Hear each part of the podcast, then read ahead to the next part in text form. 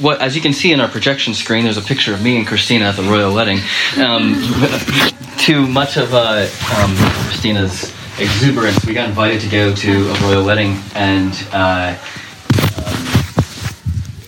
we were surrounded by people who were just as excited as Christina to be at a royal wedding, which was, uh, um, I mean, you see celebrities, you see royals, you see um, everybody kind of walking past who normally you see on TV, but you're like seeing them in real life and seeing them walking with, you know, their famous partners and all sorts of things. And we all, I think we all felt uh, that we were like looking at greatness, all these people walking by, and we're like cordoned off, like we can't even get, we can't get near them, we can get close enough, but we can't really get near them, we can't touch them um, because they're too great. Some of them did come over and say hello. That's true, but we couldn't touch them. That's right. We I- it's bad news for that. Somebody did come shake hands. Think James Blunt came and shook, shook some hands. Oh, it might have been a handshaking or two. That's true. Yeah. Just imagine what your hand must have felt like. Um, the question, I guess, is that we're going to looking at today is like, what is greatness? I think all of us have a different definition of what that's like, and you may not be as obsessed with the royals as Christina. You might be drinking from a Queen Elizabeth mug, even that came somewhere around here. One of you. Um, oh, there it is in the back. I see. I mean, it might be a footballer, it might be a you know who's popular in the media now, it might be an actor, act, uh, some a politician even. Um, and I think we have a bit of a celebrity obsession ourselves. Uh, what do we think of celebrities? We probably think they're pretty obsessed with themselves, don't we? Probably, oh yeah, celebrities. Just think about themselves all the time, tweeting out, you know, everything, you know, practicing award speeches, things like that. Uh, I, I mean, maybe they are obsessed with themselves. I don't know one well enough to know either way, but I think that we are definitely obsessed with them. They're in our magazines. They're on TV. Uh, if we are connected to one in every kind of so- some slight small way, we tell people all the time. I remember um, my uncle uh, growing up uh, was really good friends with the guys in Stone Temple Pilots, the band back, the '90s grunge band, and I would tell my friends all the time, "Oh yeah, my uncle tours around with Stone Temple Pilots because you know, um, because there was some level of like they are great. I want a part of that greatness, and so I'm going to connect myself to that greatness because that's what that's what um, life is all about, being great." So I think there's a part of us that really believes that greatness resides in some kind of level of celebrity, however you define celebrity for yourself. Uh, and so, because greatness resides there, we're enamored by it, and then we'll look at it and we'll watch TV shows about it and, and chat shows and all sorts of things. Um, but what we learn from Jesus here in these verses is that uh, greatness, like true greatness, is not found in celebrity, it's found somewhere else. It's found not in acting out being a celebrity, but actually acting out being a servant which is hopefully encouraging words to our lack of great meeting space as a church today. uh, and if we're busy searching after celebrity status, we're actually going to be blinded to what true greatness really is in our lives. And so we'll think we're searching after that thing, but we won't actually really get to that thing. And another thing we're going to learn from Jesus this morning is that Jesus heals us of that wrong view of greatness. It's not up to us to kind of like, oh, okay, so like, like being a servant, that's the greatest thing. So, okay, so now I'm going to do it myself. Jesus is the one that heals us of our celebrity obsession, of our own kind of version of jacked up greatness inside of ourselves. And he calls us to embrace our identity as servants. Um, so, first, let's look at what Jesus' view of greatness is. And this is in the first part of. Um, of the story here. If you have your Bible, your app, just keep it open. We're going to look at some things here. So, in verses 32 through 34, Jesus is uh, on his way to Jerusalem, which he twice has already told the disciples, This is where I'm going to die. Like, I'm, I'm going to my death and he tells about his death again. Uh, and Jesus is kind of coming off of some really hard words to where his followers and his disciples are either astonished or afraid. It's very common in Mark. People who are following Jesus aren't like, oh, Jesus, he's so cuddly and nice. Isn't he great? Most of the time, they're like, Holy Mother, Jesus is scary as anything, but yet there's something attractive about it. Like there, there's this kind of strange uh, fear and astonishment that goes up. Well, Jesus is telling the disciples for the third time now, he's going to be tortured to death uh, by the religious and p- political establishment. And this is the plan. Uh, and uh, he, this uh, leads up to uh, the kind of astonishment and stuff leads up to this this third prediction of his death. Um, just I think these verses here they tell us a few things. First, it says that Jesus is leading the way in verse 32. I, I think that's more than just actually leading the way of the path toward Jerusalem. Everyone would know how to get to Jerusalem, but Jesus is in the front leading the way.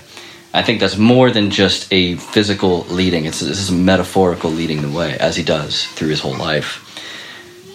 The way that Jesus is leading, as he's telling them, is the way of the cross. the cross is not a great thing in the eyes of anybody. It's a very low thing. It's a it's a shameful thing. And Jesus is not surprised by being killed. In fact, like he's like, this is what I'm going to do. This is part of the plan, guys. This is what it means to like. If you're following me, this is where I'm going. The second thing that we learn from from these verses is that Jesus is going to be betrayed by the the by the elite. The religious elite, the religious leaders are going to betray Jesus and then hand him over to the political leaders to carry out stuff that the religious leaders couldn't do. So religious leaders and political leaders are both working together so that Jesus will be put to death but not just put to death in kind of a back room. He'll be put to death in a very public, shameful, humiliating kind of situation. He'll be mocked. So, with the mouths that Jesus himself has fashioned, those mouths that were used to bless others will be used to curse their creator. He'll be spat upon. I mean, have you ever like watched a film sequence or where people are in a fight or whatever, but then someone spits in someone else's face? It's like I don't think there could be an easier way to degrade somebody more than spitting in someone. It's very easy to spit in someone's face. I don't think that's probably got to be the easiest way to degrade someone as as much as you can. Just spit in their face. It always kind of takes me back. Like someone could be punching somebody, somebody could be stabbing somebody, but they spit in their face. Like ooh, like that was really bad. He'll be flogged. I mean, being flogged meant uh, the Romans would strip Jesus, uh, Jesus, would tie his hands to a post above his head, and because it was too much effort and energy for one Roman centurion, a trained soldier, to flog a man, they would have to have two. They had to trade off because it just took too much energy from them. Um, there's a book called The Crucifixion of Jesus, a medical point of view. Just a, a brief little snippet says at first the heavy, um, heavy leather pieces cut through the skin only. Then, as the blows continue, they cut deeper in the subcutaneous tissue because it's not just leather strips. There's like bones and lead and other parts in there, um, producing first an oozing of blood from the capillaries and veins of the skin, and finally spurting arterial bleeding from vessels in the underlying muscles. Finally, the skin of the back is hanging in long ribbons, and the entire area is an unrecognizable mass of torn, bleeding tissue. It's not just a quick death. Pretty gross. And finally, there is a death, though. It's a shameful death. In some ways, with the cross being a, such a recognizable symbol, I think it kind of undoes the shame and humiliation and grossness of the cross. Like we see it everywhere. We wear it as jewelry and stuff. There's nothing wrong with wearing it as jewelry, but um, it's it's a horrible way to die, slowly suffocating to death because you have to hold yourself up, and if you don't, then you're you suffocate.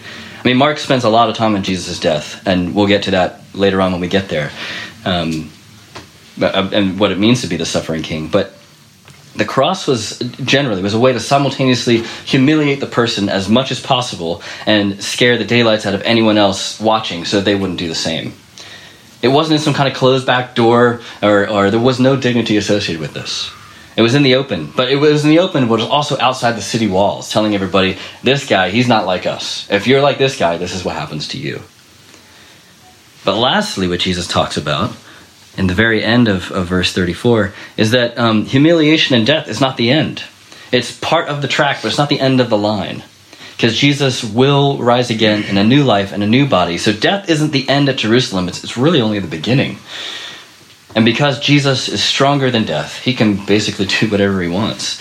And what he wants to do is give us the gift of new life. It's not something we have to wait for, but something we can experience even now as we live this Christian life. So uh, crazy ups, crazy downs, just in those kind of verses 32 through 34.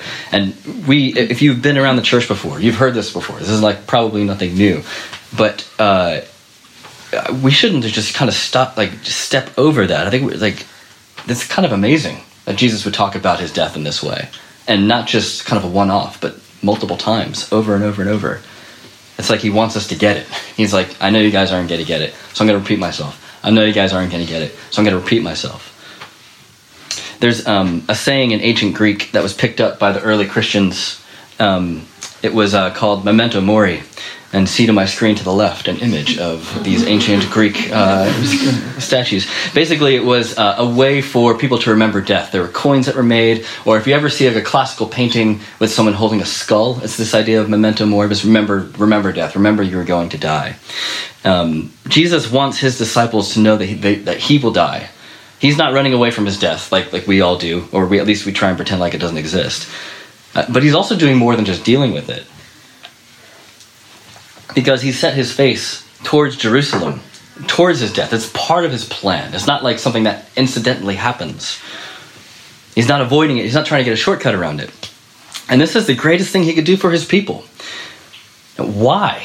Why would Jesus, he could do anything he wants. Why is he doing this? Like, doesn't make any sense in our brains. Um, this is something more than just a dramatic act. It's more than just like setting an example of how we ought to live. Although those things are true, uh, this is more than uh, God kind of being um, an overly dramatic kind of teen, being like, "Oh, look how amazingly I love these people." Um, the, there's a theological word here that I think is helpful. The theological word is efficacious, which means it actually affects something. Jesus' death itself actually does something it's an example to look for and, and, to live and to model our lives after, yes. Um, but Jesus' death and resurrection actually changed history and changed the way the things, uh, the way that things are. Um, here's three of the main things that it, that Jesus' death and resurrection does. First, it frees us from the penalty of sin and gives us a new status. So all of our mistakes, all of our shortcomings, all of our guilt, all of our shame, all those things that we kind of are burdened with and we carry with us wherever we go, all those things are removed from us. Now that by itself is amazing, but we aren't left as some kind of like blank slate. Okay, now we're like at zero percent. We were like maybe fifty percent bad, but now we're kind of at zero percent either. No, we're not neutral. We're, we're given all the virtue, all the goodness that Jesus has, all the worthiness and purity that He has to us. So Jesus takes on all of our brokenness and he gives us all of our goodness. All the red ink spilled in our ledger books of listing our debts to others, our debts to ourselves, all debts to, to God, those are all wiped out. And there's no record of those debts anymore. And in its place, we get a new book that's with unlimited potential. So even when we mess up, and we will, we find that that ledger is still clean. That's one aspect of what Jesus' death and resurrection did. Another aspect of what his death and resurrection did is it frees us from the power of sin by giving us a new heart. So the uh, the penalty of sin is in the past. The power of sin is something that lives now in, in the present, like being under the power of, of sin because our hearts are jacked up. And we have the ability now to live in the way that we truly want to through Jesus' death and resurrection. And more than that, we can desire to live that way. Sometimes it's like, I don't even want to want to do the right things. But through what Jesus has done, like we can.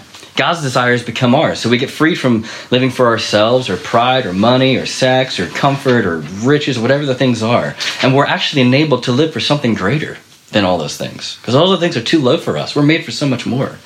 Now, we're still going to make mistakes, but now we're actually no longer slaves to those mistakes. This is because God Himself comes to dwell within us through the Holy Spirit. And that's what Jesus' death and resurrection has done. Another thing that Jesus' death and resurrection has done is so we have the penalty, the power, and then we have like the we will be freed one day from the presence of sin. We know that not only are we broken, but our entire world is broken. Our families are broken. Our neighborhood is broken. Our city is broken. Within each one of us is a hope that maybe the world isn't as bad as it seems, or maybe one day it won't be as bad as it seems. Maybe there will be some kind of happily ever after that we can all live in. Now, for those who follow Jesus, we get to be part of reflecting that world that we want in this world now. Just like how we're made new individually through Jesus, one day our whole world will be made new through Jesus.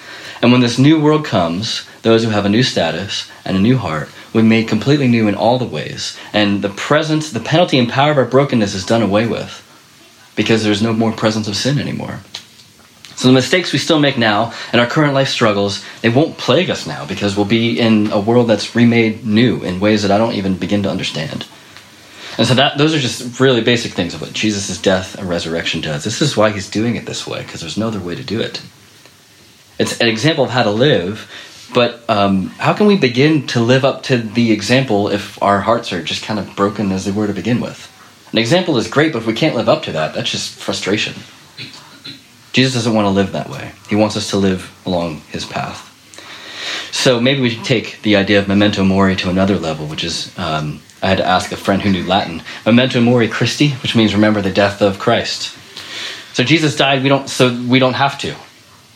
That means when we make mistakes that we're ashamed of, the shame is put to death through Jesus. We have forgiveness. So we get to send that shame to the cross. And the hope of living a new life is now set on the resurrected Lord if we remember the death of Christ.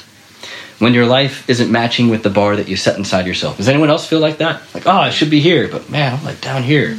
Not on Sundays, right? We're all perfect on Sundays. then Monday comes like, oh gosh. Um, well, you, you, you don't have to live in that inadequacy because we get to send that to the cross. We don't have to live under that burden. That's, that's not who we are.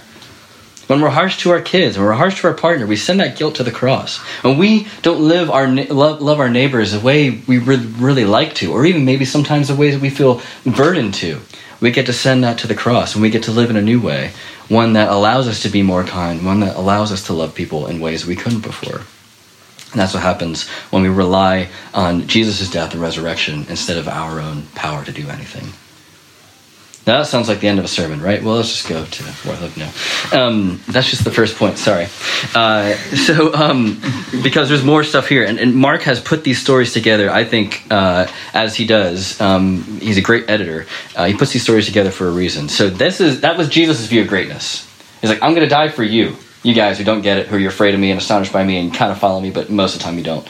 Um, and also, I'm going to resurrect for you so that you can live in this way that you kind of almost want to, but don't really want to. That's Jesus' view of greatness. That's amazing. Let's see what our view of greatness, which is not so amazing. Uh, in verses 35 through 45, we have so this is Jesus about he just told people he's going to die for them, and then what does the next thing say? James and John, um, the, their brothers, they say, "Teacher, we want to do for us whatever we ask." It's kind of like when Colin tries to get you into Dad, will you do what I ask you? It's like, I don't know. What are you asking me? Um, I mean, first of all, we want you to do for us whatever we. What more could Jesus have done? He just said, I'm going to die for you. Like, oh, yeah, yeah, that's cool. But uh, we have another request. Um, so Jesus plays along. Well, what do you want me to do for you? Okay, let's hear it. What, what, what's the setup? It's like, let one of us sit at your right hand and left in your glory. Like, ah, we just want to be seen as better than everybody else. The hubris we want the glory. We want to be in the place of power. We want to be the place where everyone, not just in the place of power, but where everyone sees we're in the place of power, because that's really what matters. And Jesus lets them know how ignorant they are. He says, "You don't even you don't know what you're asking. Can you drink the cup I'm about to drink, or the baptism I'm about to have? Basically, can you drink the cup of wrath? Can you be baptized in, in blood?" And they're like, "Oh yeah, yeah, yeah, we got that. That's cool. We can do that. Like, what else you got?" Um, they just are completely ignorant. And but Jesus says, "Yeah, actually, you know what? You will die a martyr's death. You will drink the cup and you will be baptized. Um, but to sit at my right or my left, you don't have you have no idea what you're asking. These places are prepared for people who deserve it, and you don't. Um, but then Jesus also, instead of just kind of being indignant and just walking away from these people, which I would totally get, um, uh, Jesus uses it as a teaching moment. Verse 45 it says, "Even the Son of Man did not come to be served, served, but to serve, and to give his life as a ransom for many." Which is what he just told them when he said he was going to die. We're slow to understand. But Jesus has a unique death because Jesus has, has, come as a life as a ransom for many. That makes Jesus' death different than ours. Our lives are not ransoms for many. Jesus is unique. A ransom buys something, it releases something, it gives freedom to something that didn't have freedom before. That's the new status, a new heart, a new world, the things we talked about. This is what Jesus redeems for us. And then he kind of goes in a bit of a parable and, and um, talks about their own experience. Like, you know how the rulers that you have, you know, they, they lord their authority over you, and those rulers have other rulers that lord their authority over them. Basically, Jesus is saying, like, you know how the world works with power? This is not how you're supposed to work with power. You know how the world kind of abuses authority for their own greatness? This is not how it's supposed to be with you if you want to follow me. And so basically, Jesus is teaching them what does it mean to lord over people versus being a servant. The disciples had firsthand experience of what it was like to, for the Romans to lord over their power and authority and taxes and all sorts of things over them. And this is how blind people chase greatness. We grab power and wealth where we can. But Jesus says, not so with you, because we're not like that. We're servants. So there's the lording over people versus being a servant. But I think it's also, if we take a little bit deeper look, um, there's also the idea of acting like a servant and actually being a servant. I think this it might be a hairline, but um, difference, but a world of, of how it interacts in our world. There's a difference between acting like a servant and being a servant. Jesus calls us servants. He calls us slaves, even. If we follow Jesus, that is our identity as a servant. It's more than something we do when it's convenient. Like, oh, I'll be a servant on this Sunday, but not this Sunday, or I'll serve when I when it works for me and not when it doesn't work for me. I'll serve my work colleague as long as I get so some you know uh, some gratification, some recognition from it. We serve because we are servants. Jesus served because that's what he, he didn't try and serve a whole lot so he would get to servant status. He was a servant. That's why he served. It was an identity. And It's the same thing for us. for all who call themselves Christians. Now, living this way makes us different from the culture around us because the culture around us is not obsessed with being the greatest servant. Like we maybe we like virtue signal by talking about how amazing we are to people, but we really don't care about serving others, especially when other people view us as servants. We want to let them know, no, I'm not really like that. Or if they treat us like servants, then we get bent all, you know, all bent out of shape.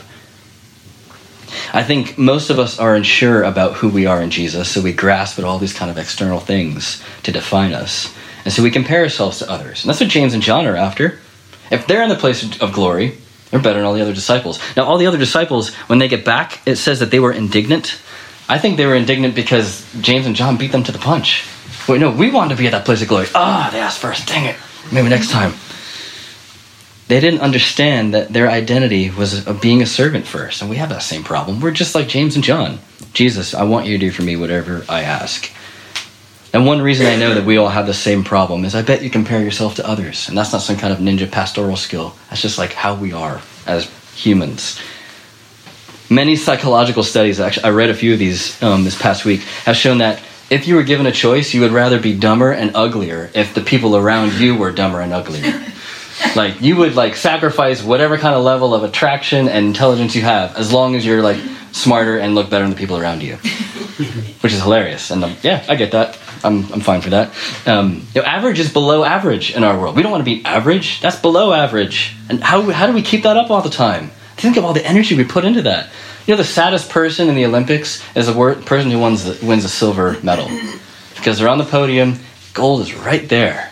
And, and p- people have actually done studies on um, facial, like, muscle things and how people move their muscles, things like that, to show that the reactions of people right after they win, um, if you get a silver, you are depressed, sad, angry, uh, all the other kind of things. If you get a bronze, you're happy. Hey, you're one step away from not getting a medal at all. Obviously, if you win a gold, you're great because you're like the best in the world. Um, but the silver is, is because we're always obsessed with comparing with, our, with, with each other. A silver medal it means you are the second best athlete in that thing that has it exists like that lives on the planet right now. That is crazy. But you're one step away from being the best. Oh. but we don't have to get stuck in that game. You know, we already have been given an identity, and it's definitely not celebrity. Thankfully. I don't think the rest of the world would uh, be surprised by that either as Christians. We're not supposed to be celebrities, we're supposed to be servants. In Christ, therefore, you can actually seek greatness through service. We can actually seek greatness. And if we're following Jesus, we're called to serve, we're compelled to serve, we're committed to serve because what we do flows from who we are, and that's who we are. So we like all the servant talk until we get treated like one. Now, hopefully, people in Redeemer aren't treating you like a slave or a servant. We want to build people up. But when that happens, especially from people who don't understand what the Christian faith is about, when that happens, when they treat you like a servant because of what you believe, that's how it works. Like, that's how it works. When we're treated like a slave, why do we get bent, bent out of shape about it? We should expect it. I doubt that there's a mad dash to be a slave in your work environment. or maybe you feel like you're enslaved already, I don't know.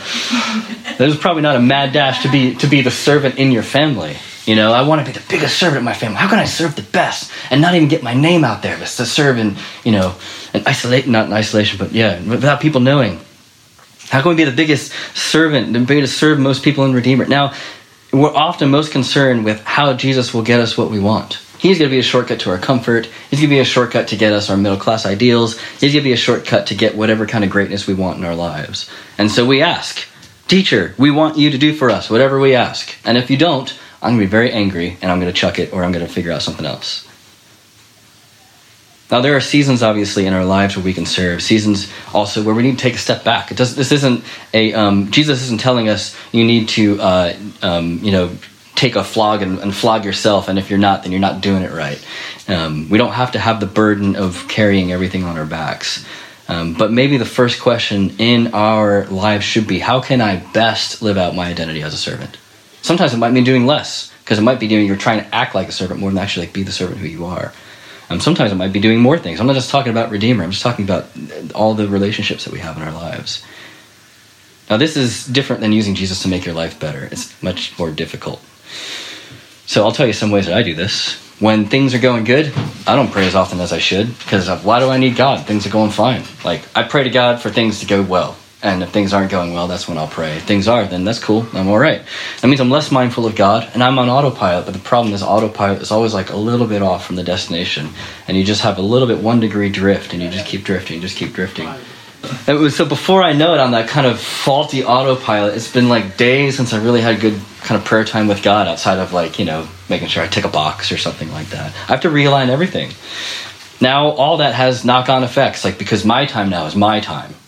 And a day off for me means ending up being about me only. How can I get recharged and refreshed the way that I need? And when things aren't progressing with the church the way I'd like, like this, I get I would get frustrated, right? I'd be like, oh, how we can how can we overcome this first? I'll work more hours than I should. And at this point, not because I'm serving others. I don't, I don't really care about being a servant at this point. I just want to get the things done so that something can look really good, so it can look great. Because I want to be in that place of glory. I want to shortcut pain and suffering and go right to the top. I don't want to be a servant. I want to be served. Right? That's how we're that. Maybe it's just me. Maybe it's not ambition like it is for me. It could be comfort, could be wealth. We have all kinds of things that we put in there. And most of those things are actually really great things. And, and the problem is, though, if they become the ultimate thing, they become a bad thing for us. But how often do we use Jesus to make our life better? How often are we trying to contort Jesus to make him fit into whatever works for us in the moment? Now, what if following him cost you something? Would you still be here next week? I'll give you this, Lord, I'll give you that, but not this thing over here. I think there are lots of ways we can embrace as a church true greatness and be more servant like to our community, to, to our neighbors, and to our friends. Um, we're not going to uh, spend a whole lot of time talking about that this morning. But um, an easy application for this is the um, what's called the 80-20 rule. Uh, I don't know if you guys remember. Basically, like the 80-20 rule is that 20% of people always do 80% of the work. And so you get like 20% of people who are doing loads of things and 80% of people who are kind of doing some things. That's how like basically most organizations work, typical organizations. Now we are a small church plant, and that, that's not true of us, I don't believe, um, because we're atypical for numerous reasons. Um, but let's be sure that as we serve, when we're serving, I think you guys are actually really great at serving. I mean, just setting up today is a good small little example of that. Um, let's be sure we aren't acting like servants. We're doing it because we feel like we ought to, but actually understanding that we are servants and that we're just being who we are and that flows out of our identity. Understanding that we are servants means that we're going to serve, not just do the things, but we'll do the things in the right way. And we'll be loving about it, and it won't be some kind of um, second tier, kind of works oriented Christianity. Um, I would love to spend some time bragging on some people here, but um, we're going to make it uh, a little bit shorter this morning. Um, outside of um, maybe you're originally thinking of Sundays, um, but outside of Sundays, there's all sorts of things we can get involved in for the community. So, Chorlton Arts Festival will be going on in May. Like, we'll need people to get involved in that for our neighborhood. We're going to be uh, somewhat in, leading or somewhat involved in the Christmas light switch on thing in December for Chorlton. Um, and we need, you know, to do things like we'll have the carol service that Liz is leading. So you can talk to Liz about that if you want to join that. Well, all, we have all sorts of ways to be able to live out what it means to be servants in our community. Wouldn't it be great if people, even if they didn't like our message, if like, oh, Redeemer, they really like love this area. They really do a lot. They really serve well here. I would love for that to be who we are and we can't force people to believe or not believe like that's not our job like but our job is to really act the way that jesus is telling us to. Of course like we can't do it all. We're a small church and i always want to do more than what we actually can so sometimes you might need to be like greg just take a step back and chill. Um, there's definitely no lack of opportunities. The question is maybe there's something for you to get involved in that you haven't yet or maybe there's something you take a step back from or maybe there's something you're doing and you're realizing oh yeah i'm actually doing this because I'm trying to fulfill some level of what I believe to be a Christian instead of actually believing that I am a servant and this is how I ought to live.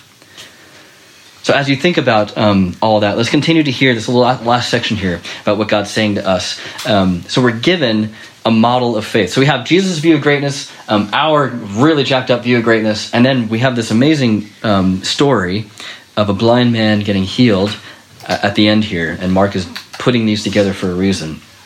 A blind man is able to see Jesus, is able to understand his greatness. The disciples are completely blind to what true greatness is, completely blind to who Jesus is really. And Jesus heals this blind man. So, in a group where we see little faith, this blind guy is uh, kind of a shining light. This starts in verse 46. Um, so if, if you're blind, I mean, notice he's begging. So if you're blind, um, he's not going to be able to work. So he has to either rely on begging or his family just for food every day. Uh, at this point, 65 to 70 percent of people who lived during Jesus' time were day laborers. So if you didn't work that day, you didn't eat. So it wasn't like people had stored up wealth or, they, or savings or things to, to live off of. So it could be a very desperate situation for this guy. Um, being blind, yeah, means he couldn't work.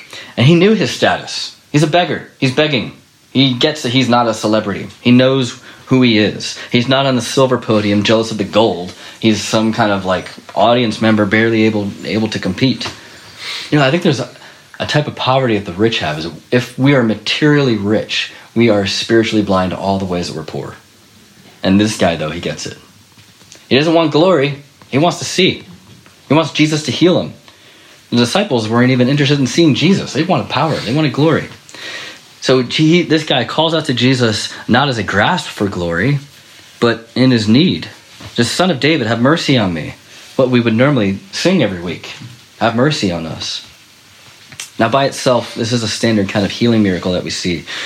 But Mark puts it here in stark contrast to what the disciples, how the disciples really ought to be acting. So, are we spiritually blind, beheld by values of glory, of comfort, and wealth? Or has Jesus given us eyes to see what true greatness is really like? And if we have eyes to see, are our lives congruent with that? Do the pieces fit together, or are we kind of a bit misshapen? Maybe the question is how are we misshapen, and how do we need to reorganize our lives? This blind man should be one of our heroes, I think.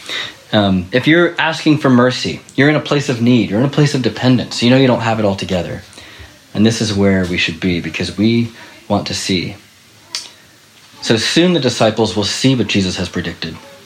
They will see him drink the cup of God's wrath. They will see the baptism of blood. They will know that no human can go through this in the way that he did, as a ransom for many.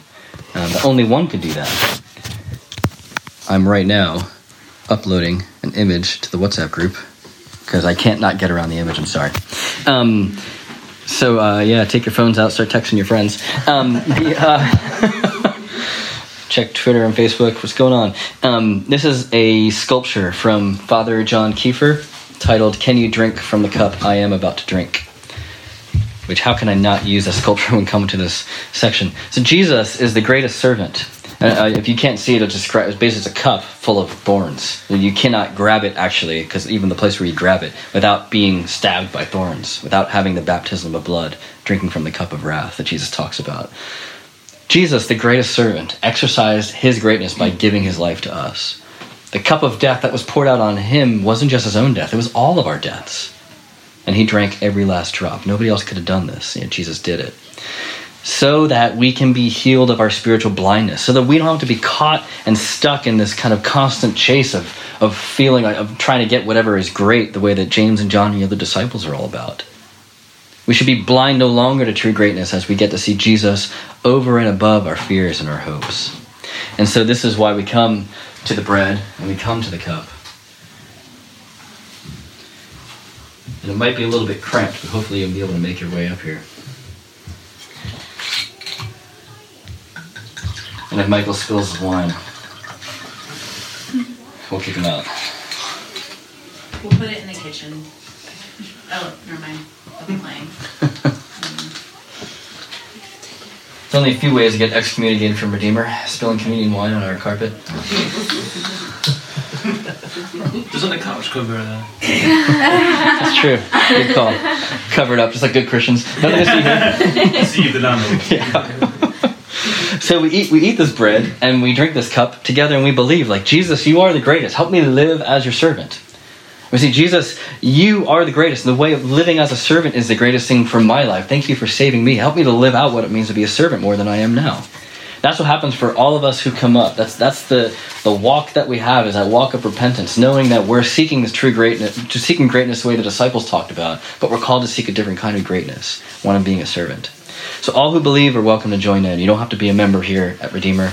Um, if you don't yet believe what uh, what this is about, that drinking this means you have given up on your own greatness and you are accepting uh, Jesus' level of greatness, please don't come up and take it. You don't need to lie to yourself here. Jesus came to serve, not to be used. He came to heal, not be a stepping stone for whatever else we want in our lives. If you want Jesus to heal you, come and join with us, even if it's your first time. So we're spiritually blind, but thankfully we aren't left that way. Jesus has come to heal us, and he gives us lives of true greatness of being servants. Let me pray.